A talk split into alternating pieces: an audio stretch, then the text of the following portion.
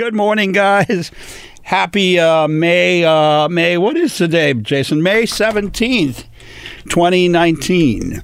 Uh, a very historic day because today the House of Representatives passed the Equality Act for the first time in history. Woohoo! Uh, Speaker Nancy Pelosi proudly announcing that the Democratic controlled House of Representatives has passed the Equality Act for the first time, um, preventing discrimination against LGBTQ people in employment, housing, public accommodations, protecting both sexual orientation and gender identity. That is fantastic. Never happened before in history. It happened just this morning. Thank you, Speaker Pelosi. Thank you to the all the Democrats who voted aye.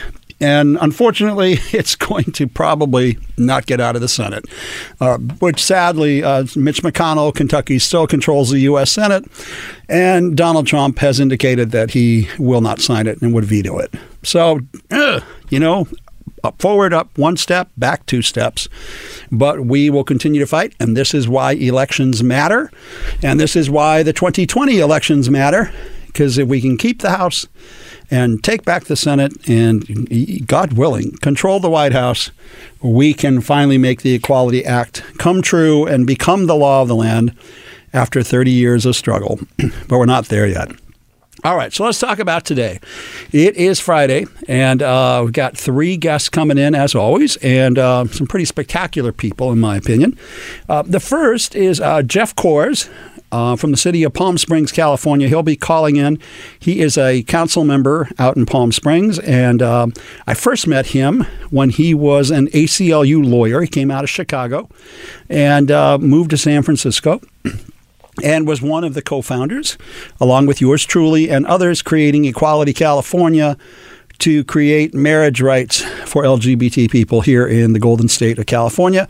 Uh, he was the first executive director of Equality California. We uh, we have battle scars to show how the fight for marriage was so uh, brutal and tumultuous. This is in the year like 2000 to 2008, all the way up to Prop 8 in 2008. And um, then he and his husband uh, moved to Palm Springs. And uh, of course, you know, we don't really ever retire as LGBT activists, do we? Uh, he ran for city council. He's now a member of the city council out there. And his husband, James, ran for the school board out there and is on the school board. So they are a power couple out in the Coachella Valley. and I'm curious to hear about how the White Party went and Coachella Music Festival and all the other great things they have going out there. So thank you to Geoff for taking some time out to call in this morning. Then uh, one of my own personal heroes and favorites, Pearl Jemison Smith. Pearl is an incredible woman. She um, was a nurse at UCI uh, at the beginning of the AIDS epidemic. And uh, she did it in the middle of Orange County, California. Now, Orange County, California today is represented by five Democratic members in the House of Representatives in the recent blue wave that just occurred. But back in the 80s, it was crazy town. It was crazy Bill Dannemeyer, uh, who thought that AIDS was spread by spores in the air, and B1 Bob Dornan, and Dana Rohrabacher. And I mean, it was like the Looney Tune lineup down in Orange County, California in the 80s. So the activists who had to confront the epidemic down behind the orange curtain, they really had their work cut out for them. And here comes Pearl Jemison Smith, a straight ally, a nurse, a woman, British sounded very much like Mary Poppins. At least the first time I heard her talk, I thought I was talking to Mary Poppins. And um, she's just so graceful and such a powerful voice down there at a time when it was really chaotic and crazy. Helped start organizations, including the AIDS Services Foundation of Orange County, the AIDS Walk of Orange County, and uh, very sadly lost her son Jamie in the epidemic to HIV. And uh, I've known Pearl for a very long time, and uh, just think she is one of these power women, um, and uh, she still is down behind the orange curtain. So uh, I always like reminiscing with Pearl about the bad old, or the good old bad old days, or whatever we're going to call them. And then finally, capping off the show from New York City, uh, Florian Klein happens to be in Los Angeles today, so I snagged him to come on the show. Florian uh, was a gay porn star, ooh, uh, who then went on to create uh, a musical called Shooting Star where it premiered in New York. And now he's opening his show in Los Angeles here in a couple of weeks. They're in final rehearsals. And he has gone from being uh, adult entertainment industry, adult industry star, to a musical producer, and that's a road less traveled, huh? But uh, he's doing a great job, and I'm going to talk to him about his life's journey, his career, and of course the opening of Shooting Star here in Los Angeles. So we've got a great lineup of movers and shakers, uh, elected official uh, power nurse, porn star turned theatrical producer, and uh, that's how we roll here on the sidebar. We talk to everybody and anybody who's out there making a difference in the world. So, um, very exciting lineup. I'm looking forward to each and every one of these guests. Uh, meanwhile, back at the ranch in Washington, D.C., as I call it, the ultimate swamp that has not been uh, drained Donald Trump, but instead has just been turned into a sludge sewer um, continues to be just uh, uh, insanity after insanity. We got the uh, U.S. Attorney General William Barr trying to cover up for the corrupt Trump family. We've got ourselves on the brink of war in Iran and Venezuela. Uh, meanwhile, the emperor continues to fiddle and tweet. Um, and I don't even think he knows that there are war plans in Iran. But John Bolton, uh, National Security Advisor, he's got war plans in Iran. And God forbid should we end up in another Vietnam because of the recklessness of a president who can't seem to ha- pay attention for anything longer than 12 seconds and a foul, corrupt administration around him. God help us all. But we're going to have fun. We're not going to think about Washington, D.C. today, except to say the Equality Act passed. Hooray! And we're going to move on with our guests. So thanks for tuning in to Sidebar with John Duran, and we'll be back after this message here on Channel Q.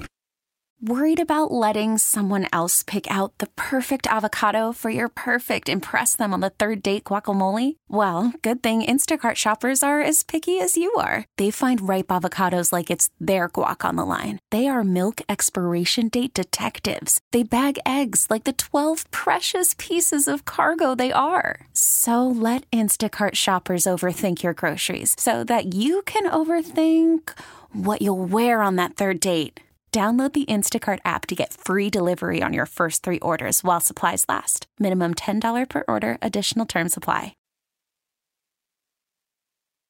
Going to the Chapel of Bette Midler, and of course, our next guest, I think, primarily responsible for so many gay and lesbian couples getting to go to the chapel and get married, uh, is Council Member Geoff Kors from Palm Springs, California. Hey, welcome, Geoff. Hey, John, how are you doing? I am doing great. Thank you so much for joining us. I was telling our, well, our listeners before you came on about our history together.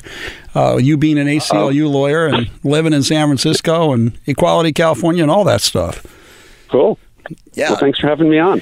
I'm so glad you're here. So, Geoff, you're you're one of my heroes. You know, I admire you, adore Back you. At you, but thank you.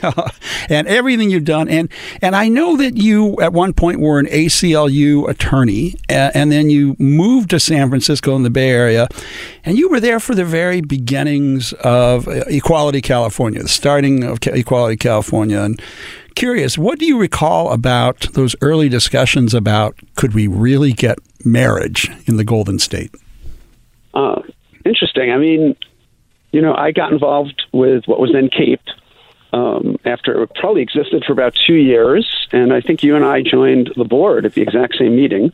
Uh, I think we were board members eight and nine. It was a small little organization with you know one staff person and one part-time admin person.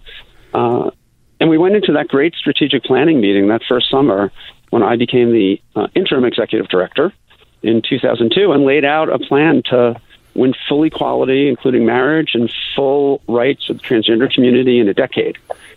And a lot of board members thought that was way too aggressive, and you know, but we all unanimously came together and adopted a pretty aggressive plan to get it done. Yeah, and I think um, I think I was one of those board members. Like, is this really possible? Are we really going to be able to get married in my lifetime? I, I, to me, it didn't seem uh, possible. I mean, we dreamed about it, but uh, yeah. thank God we decided to to push forward. And, and I think Gavin Newsom, then being mayor of San Francisco, he he helped push the envelope, didn't he? He, really did. I think what he did by allowing couples to get married and that lasting for a whole month somehow.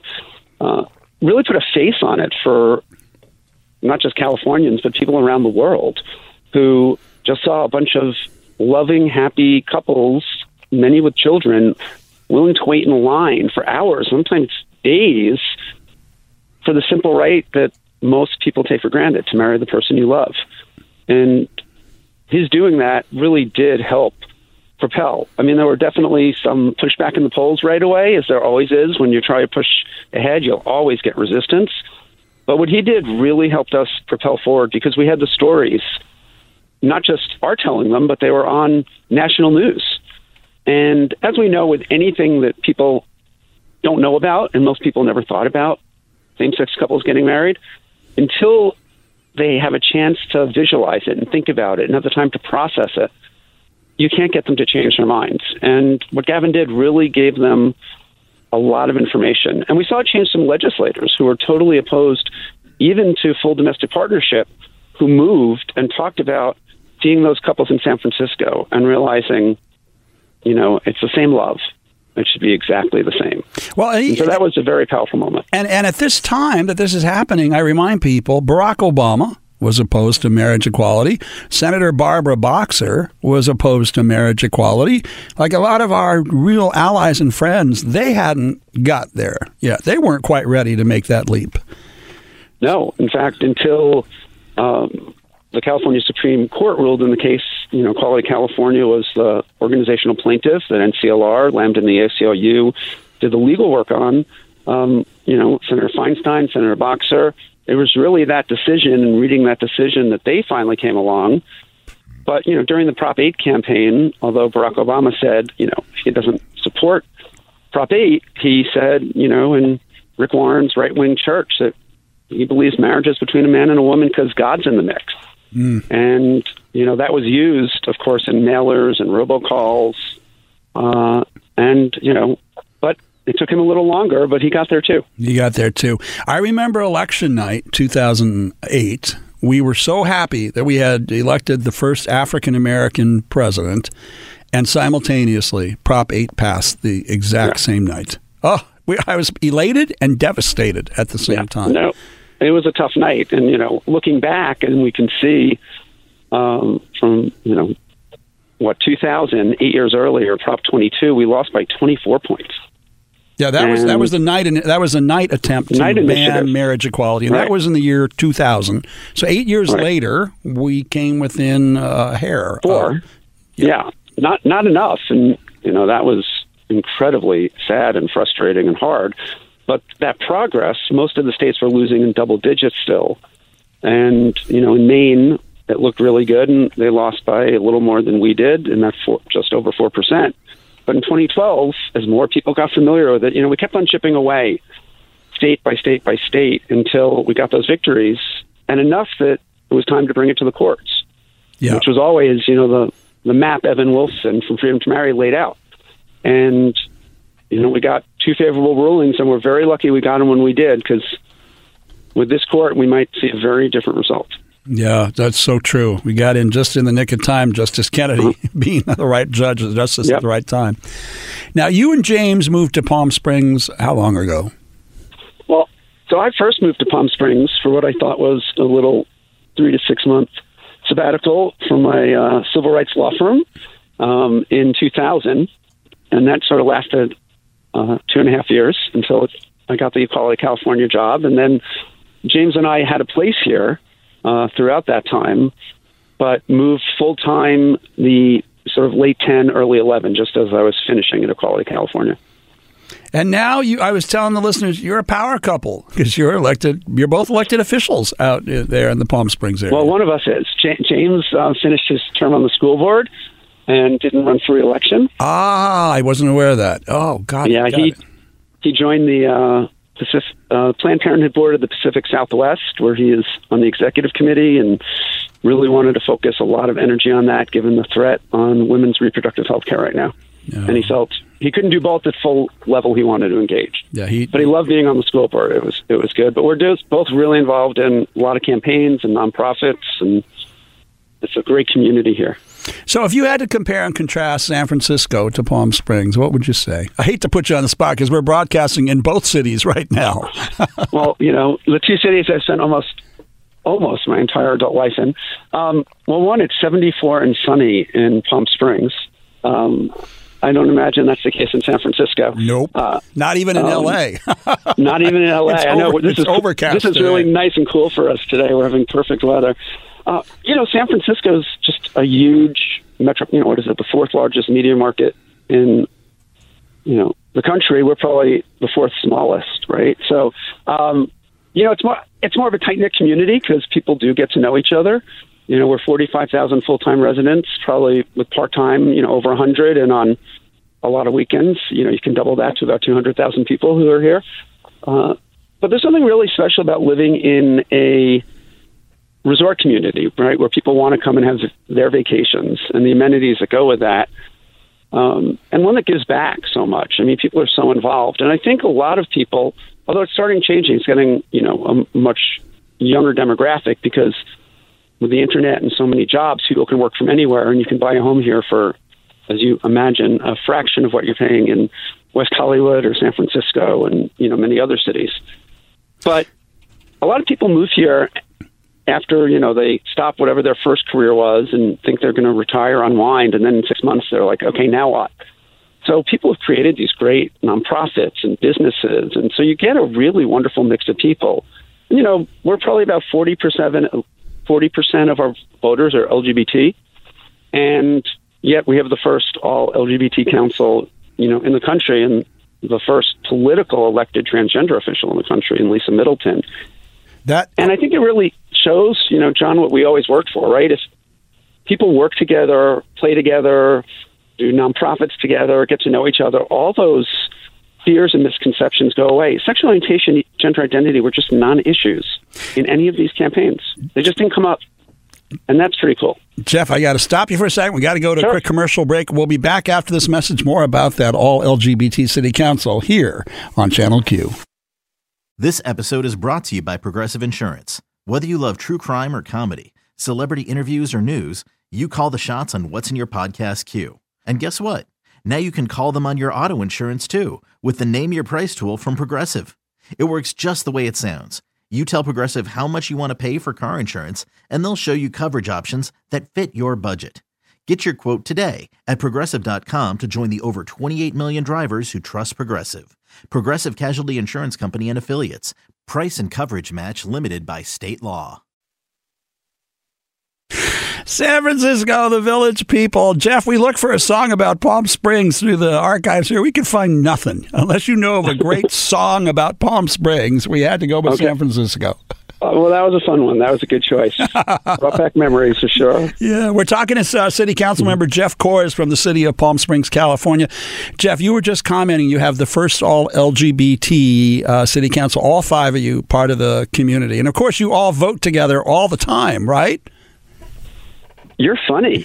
um, no, of course not, right? Uh, as you would imagine, we all have very different views, and we have, you know, sometimes very strong policy disagreements. But you know, ultimately, you do it respectfully. It doesn't impact your relationships, as you know. You have to, you know, fight for what you believe in, and we have lots of three to two votes on controversial issues. But it's important to, you know, stand for what you believe in, and I think, you know, everything's going really well in the city and lots to do. And, you know, when I decided to run for another term, I'm up this November. It's really because I think there's just more to do and it's just a wonderful place to live. And I want to do everything I can to help it continue to move forward. Well, you know, I'm hearing from a lot of people who are out there that you're doing a fantastic job. You and Lisa Thank both. You. are doing such a great job. I mean, it's not Sonny Bono's Palm Springs anymore. That that's for sure. No. Uh, I mean, the first African American mayor of Palm Springs, Ron Oden, was on the Equality California Board. He was. us, and He was, uh, he was. a very big part of that. But to now look at where we have two gay men, uh, one transgender woman, one bisexual woman. Who's the fifth? Three gay men. Three gay men. Oh my God, Right. three gay But- men in one place is disastrous. Yeah, I, I've got three gay But- men on my council. But where we need to do better is in 80 years, we've had one African American and one Latino on our city council. And that's in a city with 36% Latino uh, residents. So we're moving to district elections this November, uh, something Lisa and I spearheaded. Um, and it's really important. We need to really do the kind of outreach that we did. We took nine months to do it instead of the usual way it's done. We had 36 community forums in every neighborhood, and we already have more candidates of color running than we've ever had in the 20 years I've lived here. And we're only in May, and people have till August to file. So we are definitely doing a lot of work to, you know, it's great to be all LGBT, but that, of course, is not diversity. Yeah. So uh, we really need to make the difference. You know, Christy Holstege, she's our bisexual uh, member. You know, she's a millennial, the first millennial on the city council. And so it's really important that people see themselves reflected in their leaders and that we get the different perspective of someone who's starting out their career and is, you know, planning to raise a family here and, you know, concerned about maybe different issues that, you know, people who are retired are concerned about. So we're really working to bring that kind of diversity uh, into our boards and commissions. We had almost triple the number of people apply this year because we did that kind of outreach to encourage people to apply. We want our boards and commissions to reflect our city as well. Let me let me put you on the hot spot. I because I, I, I, I, actually haven't talked to you about this. So let's just do it live on air in front of twenty thousand people, twenty thousand listeners. All right, we've got you and I are, are, both friends with Kamala Harris, the U.S. senator from California. Ever since she was a, a DA in San Francisco, mm-hmm. and you probably even known her before that. She's running for president. Mayor Pete Buttigieg uh, is an openly gay candidate uh, who declared, and he's running for president. What do we do when we're faced with such a quality decision? Quality problem where we have friends who are both, you know, gay and non-LGBT running in the same race? No, it's it's a really good question. Um, you know, I endorsed Kamala um, as soon as she announced. I've worked with her. You know, she was so instrumental um, in our securing marriage. You know, her taking a stand when she was running for attorney general that she wouldn't appeal a Prop 8 ruling, and she wouldn't defend Prop 8 in court. In that race against Steve Cooley, which was razor thin, where Equality California really stepped up for her, and saying that would have made the difference, and it very well would have if you know we won on Prop 8 on standing, and if Cooley had won, he said he would have appealed the decision, and there would have been standing, and the court might not have been ready yet for the decision, which was a five to four ruling. So, um, you know, I think she has the leadership and the smarts. I'm really impressed with Mayor Pete, you know, and I hope he goes far in this. And if he ended up being the nominee, he would be amazing. There are a lot of really good candidates. The most important thing, in my view, is that the candidates get to discuss the issues that they care about and are passionate without denigrating each other. Because when that happens, and we've seen a little of it in this race already, you know, that's how we ended up with Trump in the White House in part. And so we really need to keep focused on the prize, which is getting our country back from tyranny and a very homophobic and transphobic president who can say it's great to see, you know, Mayor Pete and his husband on the campaign trail while he is systematically taking away our rights and fighting that we're not included under Title VII and kicking transgender people out of the military and on and on and on. So true. So, I you know I could anyone running on the Democratic Party, whoever gets that nomination based on who's running so far, ultimately I'm going to be all in, and everyone needs to commit to that. We don't need to beat other candidates up to make ourselves look good. And I think we both know that having run for office. You know, I didn't talk about the other candidates when I ran, and I'm not going to do it this time. I'm going to talk about my vision, what I've done, and what I want to do. And if everyone just stuck to that in the Democratic Party, we'd have a much better chance of taking Trump down at the next election. I, I c- couldn't agree more.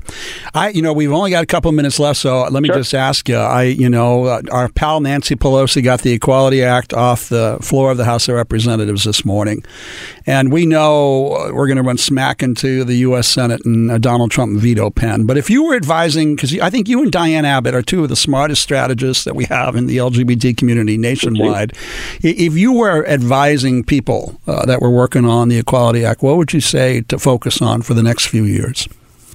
I think the main thing to focus on is really pushing for a vote on the Senate on the Senate floor, which Mitch McConnell will very unlikely be to do, but to really push that pressure on. Ninety percent of Americans support this law. It's basic rights that everyone else has in this country. And so putting the pressure on and making every Republican and Democrat say how they would vote in the Senate, even if it doesn't come up for a vote, and then focusing on those races. You know, I think it's what HRC and other groups are going to do. You got to focus on the few flip races you can do, and replace someone who isn't going to vote against our rights with someone who's going to vote for them. I mean, that's a priority. And any Republican running, even if they say they'll vote for the Equality Act, who says they're going to vote for Mitch McConnell to remain the president of the Senate, doesn't do us any good.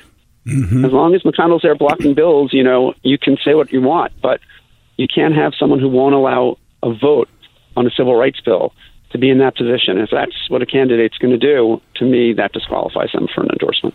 You think Donald Trump is uh, anti-LGBT? I mean, I know his policies are, but given that he was uh, brought up in New less. York City, I think that's. Uh, I think that's. why I just think he doesn't care. He could care less. You know, when he was first asked about, you know, transgender people being able to use the bathroom consistent with gender, he said, "Of course." And you know, within a week, he changed his mind and is now, you know, trying to undo all the rules around that.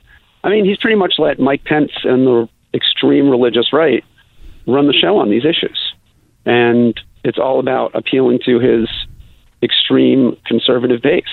Yeah. And he doesn't care who he hurts in the process, and that's the problem. I think you're right, my friend. it's. Not based we, on any moral view. we have come to the end of our segment, uh, and we're going to have to call fast, it. John. That went very fast. But will you come back? I'd love to have you come back and always keep us up to date on what's happening in fabulous Palm of course. Springs. Maybe we can talk about some of the fun stuff next time. Okay, let's do that. We will do okay. that. Maybe I'll have you and Lisa on together because I adore Lisa Middleton also. That, that would be great. That would be and awesome. come visit. And that's I, to everyone.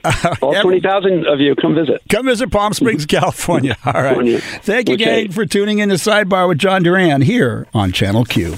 I'm Sandra, and I'm just the professional your small business was looking for. But you didn't hire me because you didn't use LinkedIn jobs. LinkedIn has professionals you can't find anywhere else, including those who aren't actively looking for a new job but might be open to the perfect role, like me. In a given month, over 70% of LinkedIn users don't visit other leading job sites. So if you're not looking on LinkedIn, you'll miss out on great candidates like Sandra. Start hiring professionals like a professional. Post your free job on linkedin.com slash recommend today. That's Lady Fergie because our next uh, guest, she's a Brit too, Pearl Jemison Smith from Orange County, California. Welcome to the show, Pearl. Thank you, John. It's a pleasure to be on with you. Haven't seen you for a while. I know, my love. I was telling our guest before you came on that the first time I heard your voice, I thought, well, she's like Mary Poppins. We're going to win this oh, war. I love that. oh, I haven't got my umbrella this morning. Pearl, Pearl, back in the '80s in Orange County, it was it was rough. I mean, talk about you know we were in the middle of uh, an AIDS epidemic, and we had a, a system in Orange County, California, that was not always supportive. We had some very crazy members of Congress Bill Dannemeyer, B1 Bob Dornan, Dana Rohrabacher. Orange County was a tough, tough spot. Yes, yes, it was. And um, it was not just the elected officials, but we had some very nasty uh, right wing religious people like Lou Sheldon that were very hateful. Very. He he once called me the Principality of Satan. John Duran, the Principality. That means I'm a whole city of Satan. I'm like a major Wow. major leaguer, Pearl. Yes, uh, his supporters used to come out to AIDS Walk with banners that said "Go to hell, sodomites," and and all kinds of nasty things. I remember that. That- I remember in particular there was one that had a sign that said the following people are going to hell: homosexuals, lesbians, liberals, Democrats, and Jews. And I thought, oh my God. And, and the guy looked at me and goes, Oh, are you one of those homosexuals? I said, Babe, I made your list three times. Well, one of the, one of the confrontations I had with them was when we were doing a demonstration outside the Board of Supervisors after they'd turned down our request for uh, equality and uh, non-discrimination, and we were laying there and we had circled around people and it was a die-in and and I was getting very emotional so I, I went to leave and this man came up to me and said are you part of the problem or are you part of the solution? And I said I beg your pardon. He said Are you going to heaven or are you going to hell? I said, I'm going to my car, and you better get out of my way. I love that about you, Pearl. now, you were a, a, nurse, I think, at UCI. Is that how you yes, kind of got started? Yes, I was the nurse epidemiologist there. Wow. Wow. And and when you first heard about HIV, you recall that time what was going on at UCI? Yes, um, we had some cases that were very strange. Um, pneumocystis pneumonia that you usually only saw in very immunocompromised patients.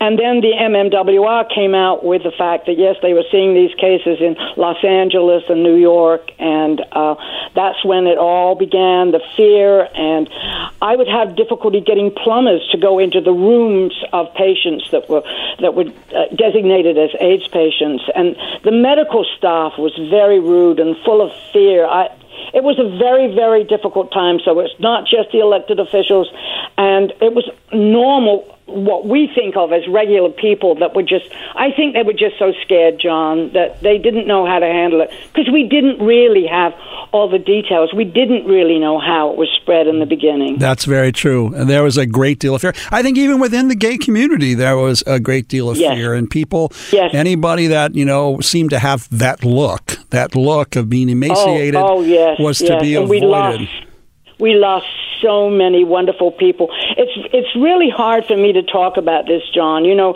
my son died 11 years ago. He lived with HIV for a long time, but you know, so many wonderful people like Don Hagen and others that I just too many to mention that that just the brightest and best that we lost. You know, I tell people that those of us that walk this path, we have some form of post traumatic syndrome disorder, PTSD, because yes. to lose so many wonderful, beautiful yes. people in such a short period of time, it, it was a war zone for all of us. It was. It really was.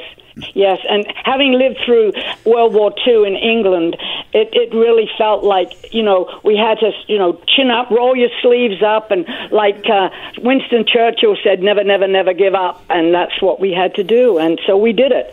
And I did things I, I thought I would never have the courage to do, like confronting uh, uh, Dornan and Dannemeyer and, and the like of them. You were great. You were so good. You were so good.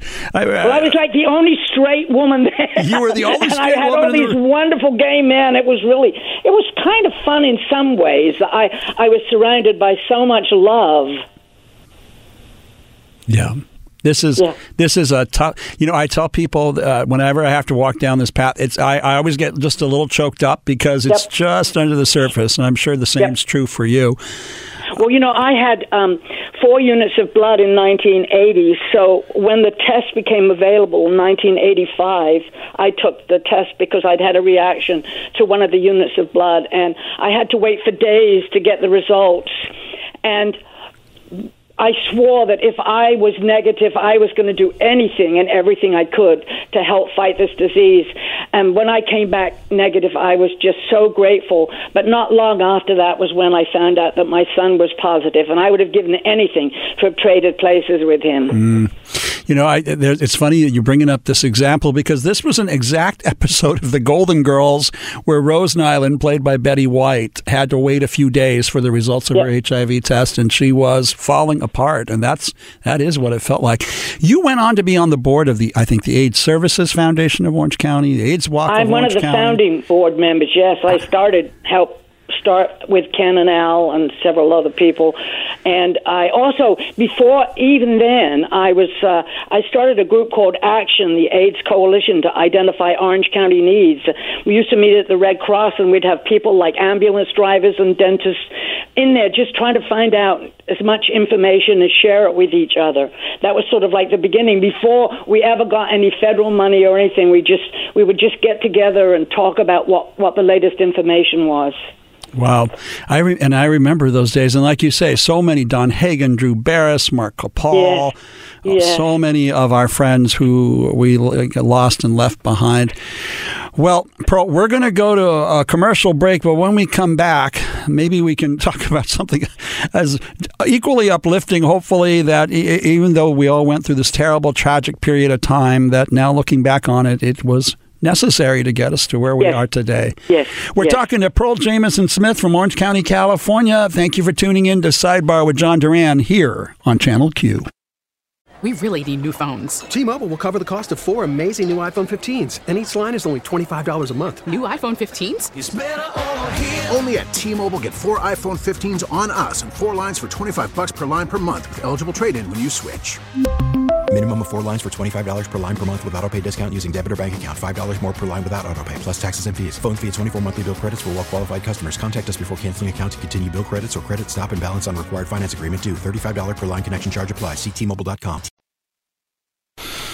Sir Elton John singing to Lady Di, uh, Candle in the Wind, redone for her uh, because of her years of AIDS activism. And we're talking to another uh, famous and notorious British citizen and U.S. citizen, Pearl Jemison Smith from Orange County, I like California. Notorious, yes, very much. and I just had my 81st birthday, so, uh, you know, it gets better with age. Oh my gosh, that is like a fine wine, Pearl, like a fine wine. You know, I have to ask you now when you uh, first uh, came across the early days of the epidemic, had you had much of a relationship with the gay community or the LGBT community at that point? Not not very much. No, my son. Uh, I outed my son at sixteen, and and and we. Um, we went together to the to the center, which is I'm now on the board of the uh, LGBTQ center in Orange County, and I'm very proud to say that. But I didn't have a lot of contact with them, but over the years I have uh, been very involved with them. Yes. Yeah, that and that's uh, one of the amazing things I think because I, I know when I first uh, got involved, it was in the mid '80s, and I didn't know Pat Callahan, and I walked into the No on Prop 64 headquarters, and I said, "Hello, my name is John Duran. I'm a law student. I'm here to help. Put me to work." and she's like, "Who the heck are you?" but uh, I had never worked uh, with uh, lesbian women. I did not have many uh, straight allies, although I'd been around straight people my whole life. My entire world was centered around gay disco and gay bathhouse. And suddenly I was coming in contact with people uh, working on a common cause that would create lifetime friendships like the one with you. Yes, well, with PFLAG and with the lesbian community, everybody was working together, and I think that was something that that we can all be proud of. I know it was a very sad time and it's emotional and it's hard to talk about it, but but the youth of today need to not forget what we've been through in order to get where we are today. And I know this is a tough time but we need to be extra careful. Um, I just recently started a, a coalition uh, to address this, the increase in the sexually transmitted infections here in Orange County, and I'm really concerned about what's happening. We had 10 babies born with congenital syphilis. I mean, this is outrageous in this day and age. Yeah, it is outrageous in this day and age. You're so right. And I love that you're still active at 81. you're still doing stuff at 81. That is amazing. right. That is amazing. Uh, I, you know, I, I share. My mom passed away a couple of years ago. I don't know if you ever met her, but I share that she was very involved with PFLAG, Parents and Friends of Lesbians and Gays in in East LA. And uh, you know, some of these Latina mothers would come up and say, "I mean, uh, how did you feel? Weren't you upset when when John told you that he was gay?" And she would look him square in the eye and she'd say, "Not really. I was more upset when my son Tony told me he was Republican." I love that that. was my mom. That was my mom. Bless her heart. Bless know, her heart. bless her heart. But she, uh, you know, she uh, she was there. I mean, I, I got very sick in the uh, mid '90s and thought that I was going to, like a lemming, uh, go off the cliff too, and it didn't happen. For whatever reason, I ended up sticking around for more work to be done. Thank God. Yes. I mean, you bring up a very good point. We are in the middle of another dark period in history in terms of politics and the planet and healthcare and everything else. And I know we've got millennials all over the country listening in right now. And what would you say, Pearl, given that you have walked the journey through a very dark and ugly period of time and come out uh, stronger, uh, what, what would you say to young people who are thinking of getting active today? Well, one of the things I'd say that what we used to say, no glove, no love. and that's for condom use, kids. If you didn't know what that reference was, that's for condom use. you hear that, Jason? Jason is my little straight producer here, Jason, in my studio. Do you hear that, Jason? No glove, no love, babe. Oh, I, I, got said the. C word, right? Everybody, you need to wear a condom. It's so true because uh, STIs are up. Syphilis and gonorrhea and chlamydia Yes. are back. They're back Yes. with a vengeance. They're very, very true. Uh, so we need to educate everybody about that. Yeah, very, very much so. Now, I know your path. When I first met you, I think you were a registered Republican, weren't you, in Orange County? Yes, I, I was. I outed you, was Pearl. I I just outed you. I was you. undercover, undercover. I would go in and say, you know, to the various Republican officials, "Oh, I'm a registered Republican," and then I would go back and let the San Francisco Chronicle know what they were planning. You were a secret agent for the left. I was. love I was it. a 007. I love it. You were the James Bond of the AIDS movement. I love that. And they and they never recognized because I was, you know, uh, a, a regular Orange County mom, you know, in my little suit and everything. They never thought that I would be undercover. I love that. Uh, I, I, I have to tell, share with you, I, I meet every Friday with a writing partner because I finally decided to start writing down some of these events that happened in the 80s, like you say, that are so painful to think about. I just want to hide them and not think about them. Yes. But uh, I have a writing partner, and he's a young millennial, and he's helping me because I will start talking, and he writes, and we create, and then when I'm done, or I need a break, we take a break. But he's uh, he's been very helpful in helping me walk through all that, all those memories. I'm so glad that we're getting it. We need to put it in writing so that we, lest we forget. Just like we say in England, you know, after the First World War, they they said, you know, lest we forget all these people that died. We we need to remember what happened and the courage. I mean, you put down that I was a heroine. I wasn't a heroine. I just did what I had to do. You know, I just felt like it, it was it was what my life was des- destined to be. So, uh, you know, but I'm glad you're writing about it. Yeah, I you know, and and I, I you're so humble to say that, but Pearl, I got to say, any mom who steps up to defend her son, and your son Jamie was wonderful, and fights in the in the battlefield with LGBT people for equality and against a deadly epidemic, and starts organizations and creates board of directors and goes up against right wing politicians and is an agent saboteur on top of it. That is a heroine to me. You're very kind. You're very kind. I'm just very accurate. I, I know your full history back there. Uh, you know, what's left for Pearl now at 81? What, what, what is left for Pearl in this lifetime? Well, this uh, coalition that I've started, I'm I'm so happy. I have the universities involved. I have the healthcare agency, Planned Parenthood, uh, the, all the HIV groups. We get together and we just like Long Beach, they have a plan how we can help cut down on the number of uh, sexually transmitted infections that we're seeing, and and um, I, I, that's what my next. This is my life now, and uh, I'm I'm not under any umbrella. I'm doing it myself. I wanted to make sure that the organization didn't have any strings so that they couldn't say, oh, look, it's the gay community that's causing all this problem, because that's the first thing they would do if I, if, if I was under the umbrella of, of the center. But um, I, I just am so thrilled to think that I have all these people that I've known over the years are coming back and helping to fight this new epidemic or this reoccurring epidemic. I think that's wonderful. And pearls of wisdom from Pearl Jemison Smith, y'all. No glove, no love.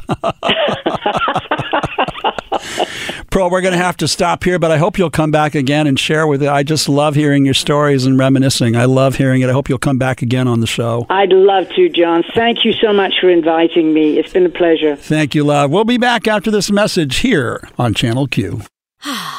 Spring is a time of renewal, so why not refresh your home with a little help from Blinds.com? We make getting custom window treatments a minor project with major impact. Choose from premium blinds, shades, and shutters. We even have options for your patio, too. Blinds.com invented a better way to shop for custom window treatments. There's no pushy salespeople in your home or inflated showroom prices. Our design experts can help you find the perfect window treatments on your schedule. We'll even send free samples directly to you.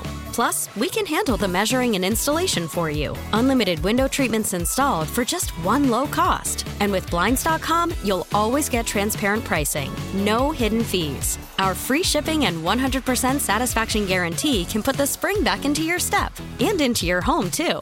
Shop Blinds.com right now and save up to 45%. Up to 45% off for a limited time at Blinds.com. Blinds.com. Rules and restrictions may apply.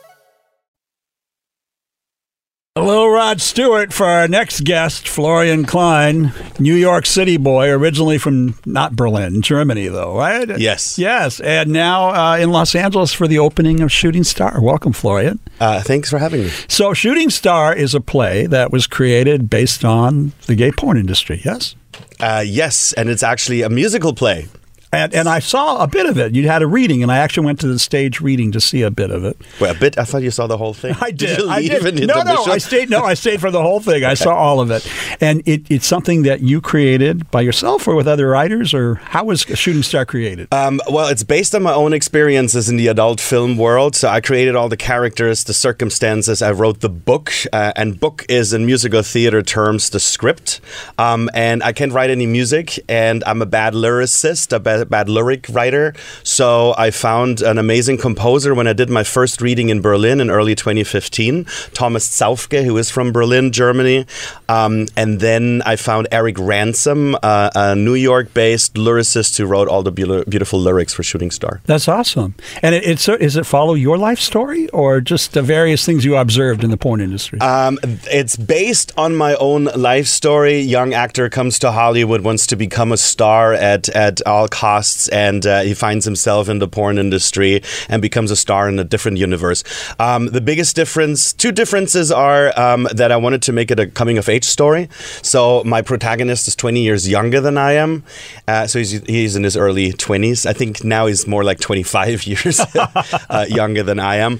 Um, and he finds finds love in in the adult film film world. I, I found a lot of love from from my family of friends that I found there, but I did not find I didn't fall in love in the porn industry. Let's Hmm. say that way.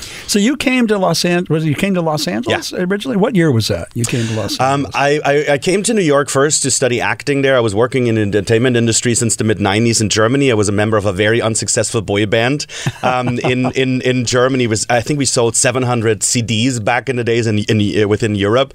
Um, and I came to New York to further my acting career in 2002. Finished a program at HB Studio in the Village in, in New York, and in 2006 came to Hollywood. Wanted to be uh, the German Brad Pitt, and well, uh, you have the looks. You could Thank pull it you. off. Thank you. pull it Maybe I don't have the talent because it didn't really work out that well. So I was doing a lot of catering. I always say the universe got me wrong because I was catering a lot for the stars and not working with the stars. Right. Um, and then at some point in 2010, um, I met a couple that was dancing at Mickey's, and they said, "Hey, you you, you could make some money as a go-go dancer." So I started go-go dancing at at Mickey's, Stefano. Oh wow. Um, and then uh, got approached to do porn, and I was like, "No, I'm an actor. I can't do that." And at some point, I was like, "Oh, why not? It's uh, I, I I I love having sex. Uh, I uh, yeah." and there you were. Why not? Yeah. And what was the character? What's your your porn name? Your screen name? Oh, my porn name now? Can I say that on live air? I think you can. Yeah. Hans Berlin. Hans Berlin. Yes, even though I'm not from Berlin, but Hans Munich wouldn't sound that No, great. Hans. Munich doesn't have No. the same ring like Hans Berlin. And Hans, by the way, because people always ask me, how did you come up with that name? At some point, I said it was my middle name, but that's completely made up. Um, when I started go-go dancing, and uh, and people ask me, so it's so hey, hey, you're hot. What's your what's your name? And I said uh, Florian. Gloria? It's like no, Florian. What? So I thought, what's what's the most typical German name? Hans. Hans. I'm from Germany. I have a wife and two children, and like I got a Hansel sweaty. und Gretel. Yes. Yeah. So they knew right away. Very, very also cool. what was going on. Yeah. And yeah. Yeah. Uh, I don't have to give you the 13 dirty words we need to avoid. I'm not going to give to. All right. So you entered the porn industry and then were in it for, or years. Still in it. Still in. Oh, still yes. in it. Okay. I'm, I'm, I'm taking a break at the moment. Um, what was so fascinating for me was I thought, oh, we have to have sex with everyone on the set. We're all on drugs and it's just fun and games. Um, and I had a, a I think an, a, a two hour conversation with Jason Marks, who um, worked at this time for Titan, and uh, he told me no, it's it's like on a real set, and he gave me uh, the whole spiel and, and and how it works. And then when I shot my first scene uh, for Titan, I was uh, I was very surprised that it's really like one of those Hollywood sets that I had experienced before. You go there, you sign your paperwork, you have to work, and and the better and the quicker you work, the the the, the quicker you're done, and the chances are very high that, that they're going to call you again. So only the smart ones survive, as it's also said in the show. Um, and I was I was so. Um, um, uh, how do you say amazed by this world that I had found by all these people, and um, I was working with Jesse Aris back then, who is a real life porn star, and um, and he produced uh, uh, his his own music. He was performing then at Mickey's and other places in a jockstrap and sneakers, the singing porn star, and I think that's that's what sparked the idea to write a porn musical. I was just going to ask you what sparked yeah, the idea. even There though, as I said, I had no idea how to write music, but but the idea, you know, we're gay. Like we're we're at some point, like in our in my fantasy at least, like I always break out into song, and I think it would it, it was a great idea to to to put the porn industry, the adult film world, into a musical because people think it's only sex and no feelings, and musical singing gives you a, a great way to experience and to express feelings. And uh, I'm super lucky, without words, um, uh, with no words, I can describe uh, the talent that my composer has. Because you heard uh, the music, which uh, for the for the presentation that we did was on the piano. Um, it's now being orchestrated. Uh, we have a five piece band, and the music is just beautiful. And Eric uh, wrote beautiful lyrics.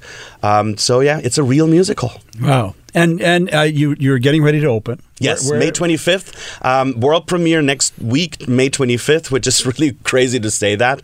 Uh, at the Hudson Theater, that's on uh, Santa Monica, on Hollywood's little uh, theater, Theater, Ro- district. theater yes, row. yeah, like Theater Row. Five theaters side by side. Yes. Yeah. Um, and we have previews on the 23rd and the 24th. Previews um, are usually like it's it's like a test audience. Um, on May 25th, you see the complete finished show because during previews, um, the director still gives notes after the performances. That means the first preview is next Thursday, so the Friday show might look a little different because we might cut some scenes or we might we might uh, well not add a song. I don't, I don't think we have the time for that. But um, May 25th, world premiere. That's when the show is locked in, and that's the way that it's going to look like for the next six weeks because we're running until June 30th. Oh, that's amazing. What's the cast like? You got a. Hot. hand- okay. You got a handful of actors. Yeah, we got ten. We got ten actors. It's seven principals and three ensemble members, um, and we have one woman in there because uh, I think I just told you the story that one character is based on Mr. Pam. She's a real life porn director, but also a social media celebrity. Um, why it's Mr. Pam in the show? Her name is Mr. Sue. Why that is, you will hear in the show. Yeah. Well, uh, actually, you didn't tell the audience, so you just told me during the break. It was Chuck Holmes, right? Was the founder? But of- you have to go to see the show. Oh, yeah. That's what I'm Oh, saying. I almost blew it. I almost yeah, told it's people. Oh, explained in it's explained in the I show. almost did a reveal. I'm very, I'm very sorry. I won't, I won't do the reveal. Because when we did the casting, like in the uh, my, my casting director Michael Donovan, who cast for the Hollywood Bowl for the Pasadena Playhouse for the Geffen, uh, in the casting notices he said, "Mr. Sue, yes, it is a real woman," because it is a little bit difficult to bring a real woman into a musical about about gay porn, but you need a woman. We all love our divas, um, and uh, so I, I I found Mr. Pam. I'd never shot with Mr. Pam, but she's like such a such a celebrity within the within the gay porn world that I said, you know, I would like to create a character based based on you, and she she helped me a little bit when I said, you know. This and this is happening. Um, how would you react to it? Uh, like this and this is happening in the show. How you would would you react to it? How would you say it? Um, so she helped me a little bit, um, and other characters and other uh, uh, uh, scenes and things that are happening in the show, of course, are purely fictional. And every uh, every how did they always say every. Um, Similarity is Is to completely be denied, completely coincidental. Yes. Completely coincidental. I love it. Um, your actors are gay and straight. I assume some are straight and they're just playing yes, uh, I think we're not really allowed to ask them. You technically are not. You are not allowed to ask. Uh, Yeah. But we have, uh, I mean, of course, of, at first there was like the hotness fa- factor because they have to portray gay porn stars. Um, and then, of course, the talent is super important as, uh, as well. And we found an amazing, amazing cast. And uh, my director, Michael Bello, who was just assistant director at uh, Donna's, the Donna Summer musical um, in La Jolla and then on, on, on Broadway. And uh, he said, he pointed something out which I didn't actually know before or realize before. He said it's a, it's a show um, that is not about being gay. Nobody has uh, coming out. And it's not about AIDS. It's it's it's about love, and it's about um, human connections. Something that everybody can relate to, um, even if you don't work in the porn industry, and even if you're not even gay. I love that. We need to go take a quick commercial break. We're talking to Florian Klein, aka Hans Berlin, here in studio. Thank you for tuning in to Sidebar with John Duran on Channel Q. After the end of a good fight, you deserve an ice cold reward. Modelo is the mark of a fighter. You've earned this rich golden lager with a crisp, refreshing taste. Because you know the bigger the fight, the better the reward. You put in the hours, the energy, the tough labor. You are a fighter, and Modelo is your reward. Modelo, the mark of a fighter. Drink responsibly. Beer imported by Crown Port Chicago, Illinois. There's Shooting Star by Earth, Wind, and Fire. You probably have never even heard that song, have you, Florian? I'm not that much younger than you are. As Earth, Wind, and Fire, Shining Star, actually, but they talk about a shooting star. So we picked that song for you. So you were talking about um, this uh, play, uh, Musical. somewhat musical. I'm sorry, uh, being somewhat connected to your life, but you are living a real life. And what about the dating world for Florian Klein? I mean, people reluctant to date somebody in the porn industry? Is it not an issue? Does it come up? It. I think I, in general, I have an issue with dating. I don't. I don't know. I'm. I'm. Um, it's. It's. It's hard because I wrote a love story set in the world of gay porn. Right. Um, but I also believe that for some people, like the big love does not happen. And uh, I had relationships before, and my dating life sucked before porn, and it, and it sucked during porn. Um, but I know friends of mine that coworkers that date within the industry, date outside the industry. So I guess it's just me, or as I said, it's just not happening for me. Yet. Yet, Yet. yes, yes. I kind of given up on it. Like I'm, I'm married to my show now. Like that keeps me very, very Oh, busy. you are asking the universe to sing you. When you put something like that out so. there, you're just asking the universe to throw a lightning bolt into your life. Somebody who's going to come along and rock your world and Well, I- make you crazy. I love that. But um, the whole dating thing, because of course, like that's I get that question all the time. How is dating in the porn world? But that's also part of uh, part of Shooting Star, and that and that's I think the the the the the, suc- the, recipe for success for the show is that that you learn about the secrets uh, uh, of the porn world, um, and we're focusing not on sex. We're focusing on the performers, on their live streams and hopes, and above all else, love. Um, my director and Michael Bello and Jim Cooney, my choreographer, they actually came up with um, with uh, very interesting. Uh, let's say this way: we don't have any real sex or any fake sex, but we have some very hot choreographed scenes. And yes, there is some nudity, some tasteful nudity in it. Because as I said, you just saw the reading where people, like staged reading, where people were standing behind the, the music stands. Now it's actually when I come to the rehearsals, it's people dancing, singing. Um, we have, I think, 90 costumes in it, even even though there is some nudity that takes place in the porn world, but people have to be dressed as well. Yeah. So it is. Uh, I realized I did not write a small show. Yeah, that's awesome. Yeah, I say like my tagline is we're, we're going to be the biggest little show in LA because of course we can compare uh, or compete with the with the Pantages or with the with the Geffen or with the Amund Ahmanson. The falsettos at the Ahmanson. Yeah. Yes. No, I mean, like, we can't compete with them in, in, in size and budget, but we're giving you a Broadway Broadway styled show in a in a 99 seat theater because that's what the Hudson Theater on Santa Monica is. Uh, but we're giving you a really big little show in a little theater. You're an HIV/AIDS activist too. U equals U. You just slapped my face. Yeah, no, no. I'm just, I'm just bringing out a little bit more about Florian Klein. Yes. I mean, we're talking about your show too, but I want to talk about you. You're an HIV and AIDS activist. That's- Yeah. What did that come from? Um, that came from, um, I think I have to say it's because of Michael Liberatore, who was my therapist here at the uh, at the Gay and Lesbian Center, um, and or now called LGBT Center. Uh, unfortunately, he passed away a few years ago uh, because of cancer, and uh, and he helped me to be very open about my own HIV status. I contracted the virus in 2001. Uh, one of the reasons why I live my life the way that I'm living it is because I was never sick, but uh, an HIV positive uh, a res- uh, a, a test result uh, uh, confronts you with your own mortality, and that's why I, why I said to myself, I want to live my positive life, really, really positive, follow my dreams, and if I have a crazy idea to write a musical and set in the world of gay porn, do it. If I want to go to Hollywood, uh, do it.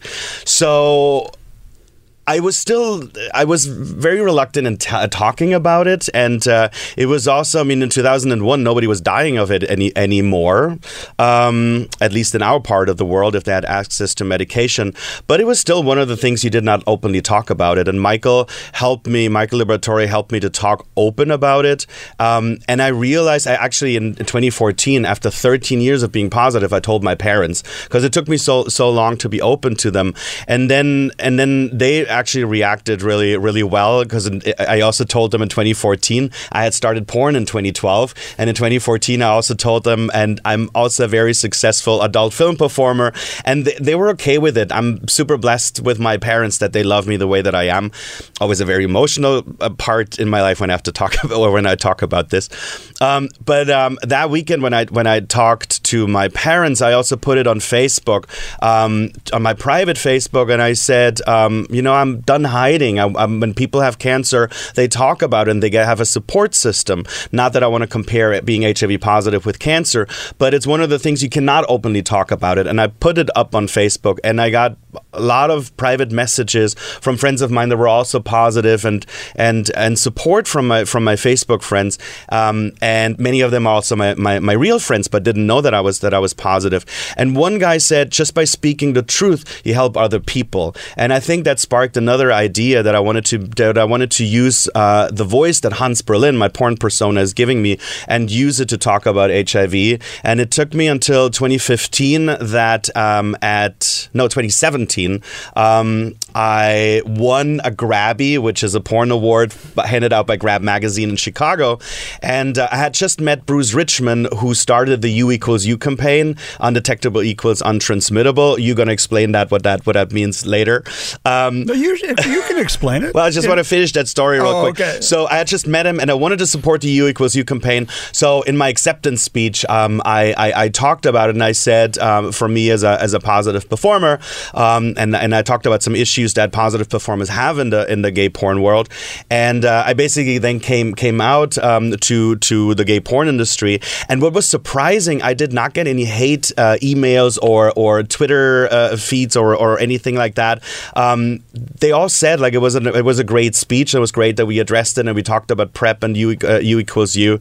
Um, so it's it has definitely changed because U equals U, undetectable equals untransmittable. Someone like me who is on successful ther- therapy, who whose uh, viral load is, is so very little that you cannot detect the virus anymore, and where there's no virus, there's no transmission of Right. the virus. Right. So U equals U, undetectable equals untransmittable, definitely helped someone like me who is positive and as I said, who's always had a problem talking about it because like, you meet someone on grind I mean you meet someone in the real world or you meet someone on Grindr or on scruff and at some point it's it's it's that okay when you when you talk to them about it and now I can I can openly say it's actually on on my Grindr status and it is on my my my scruff status so uh, we're also shooting stars also supporting uh, U equals U because that's a message that I, that I want to get out there So we have less than a minute left. People want to check out Shooting Star. Tell us about your website. Uh, you can go to www.onstage411.com slash star, um, or you can call uh, the number, the Hudson number. I always just put in like, an, I go to Google and I just put in the Hudson Shooting Star, um, Los Angeles, and then you get you go to our ticket website and you can buy some tickets. And if you're successful in LA, where do you go next? Uh, New York, uh, it's not. It's as I said, a gay. Well, it's a love story set in the world of gay porn. I don't want to call it a gay love story, even though it's two men that fall in love. But I don't think Broadway is ready for that yet. So off Broadway, it's the mid-sized theaters. Hedwig and the Angry Inch took 20 years to go to Broadway, was very, very successful off Broadway. So that's the next step. By the way, our tickets are super cheap compared to to to New York. Our cheapest tickets all the way in the back, twenty dollars. Middle rows, thirty dollars. And if you want to be live there where the action is happening, forty dollars for the first two rows. And that is nothing compared to all the big players Oh, that's here. very, very, very true. We're talking to Florian Klein. Florian, thank you for coming on the show. You're going to bring your cast in a couple of weeks, right? You're Yes. have our, your cast here in studio. We'll Yes. get to hear about your grand opening. So Yeah, I'm super excited and super nervous. uh, you're going to be great. All right, gang. Quick commercial break. Thank you for tuning in to Sidebar with John Duran here on Channel Q. We get it. Attention spans just aren't what they used to be heads in social media and eyes on Netflix. But what do people do with their ears? Well, for one, they're listening to audio. Americans spend 4.4 hours with audio every day. Oh, and you want the proof? Well, you just sat through this ad that's now approaching 30 seconds. What could you say to a potential customer in 30 seconds? Let Audacy put together a media plan tailor made for your unique marketing needs. Advertise with Audacy. Visit ads.audacy.com. Hey, gang. Well, it's a wrap of another fantastic day here on Sidebar. What an incredible uh, group of guests. Uh, you know, Geoff Kors from the Palm Springs City Council talking about the early days in the fight for marriage equality and uh, his work on that. And then my heroine, Pearl Jemison Smith, uh, grandma, octogenarian, was there from the very beginning and uh, now serves on the board of the Orange County LGBT Center, but started so many Orange County organizations. And she is fearless and fierce. And I'm glad she's on our team. Uh, I love our straight allies who are on our team, who come to our defense and help us along this journey. And then uh, finally, Florian Klein opening his new show uh, out of the uh, struggling actor into the porn industry, out of the porn industry. It sounds like he's got one foot left back in, but uh, now doing a musical production. What a varied group of guests. And I just got to give you a preview of who's coming on next week because believe it or not, we actually set these shows up long in advance. But next week, I'm very excited. I'm going to have my old friend Cleve Jones from San Francisco on the show. Uh, Cleve, of course, being the assistant to Harvey Milk uh, at San Francisco City Hall and being there the day Harvey was shot went on to uh, create the NAMES AIDS quilt. And uh, of course, he's been featured in film and television shows. Uh, and just an old pal of mine. I love Cleve. It'll be great to talk to Cleve. And we're also having Reverend Denise Barnes on. Uh, she's from the Methodist Church, and she's going to talk about the current schism that's going on in the Methodist Church here in the United States, where we have the Methodist Church breaking in half over LGBT issues, and uh, what a painful thing that is. And then finally, uh, Vanessa Romaine, uh, who co founded Long Beach Pride um, and co founded CAPI, which is the national organization or international organization on pride events. Um, she is going to come on, and we're bringing the current president of Christopher Street West here in Los Angeles, Madonna Cacciatore. It'll be an intergenerational moment, Vanessa being uh, uh, one of the original founders of all the Pride Festival is African American lesbian, along with Madonna Cacciatore, who's been around for a long time too, but currently running the current largest Pride festival in the country. And so it'll be great to have the two of them on as guests. So look forward to having all three of those women and Cleve Jones on uh, next week here on the sidebar and look forward to the conversation. In the meantime, let's all just pray that uh, Donald Trump doesn't accidentally blow up the world and uh, that our uh, national legislators start to deal with climate change so it doesn't melt down at the same time. It seems sometimes there's so much chaos going on in the world that I find respite here on the, the channel uh, Q and the sidebar to kind of get away from all the unfortunate reality that's occurring. But one thing I've learned as an LGBT activist is there's always hope and there's always change and there's always something for us all to be a part of.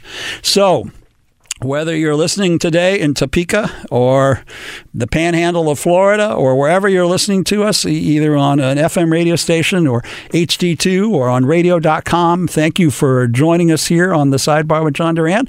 And I hope you'll join us next Friday as we talk to another group of guests who are movers and shakers in creating this wonderful LGBT community here in our country. Until then, have a great weekend, and we'll see you all next week here on Sidebar with John Duran on Channel Q.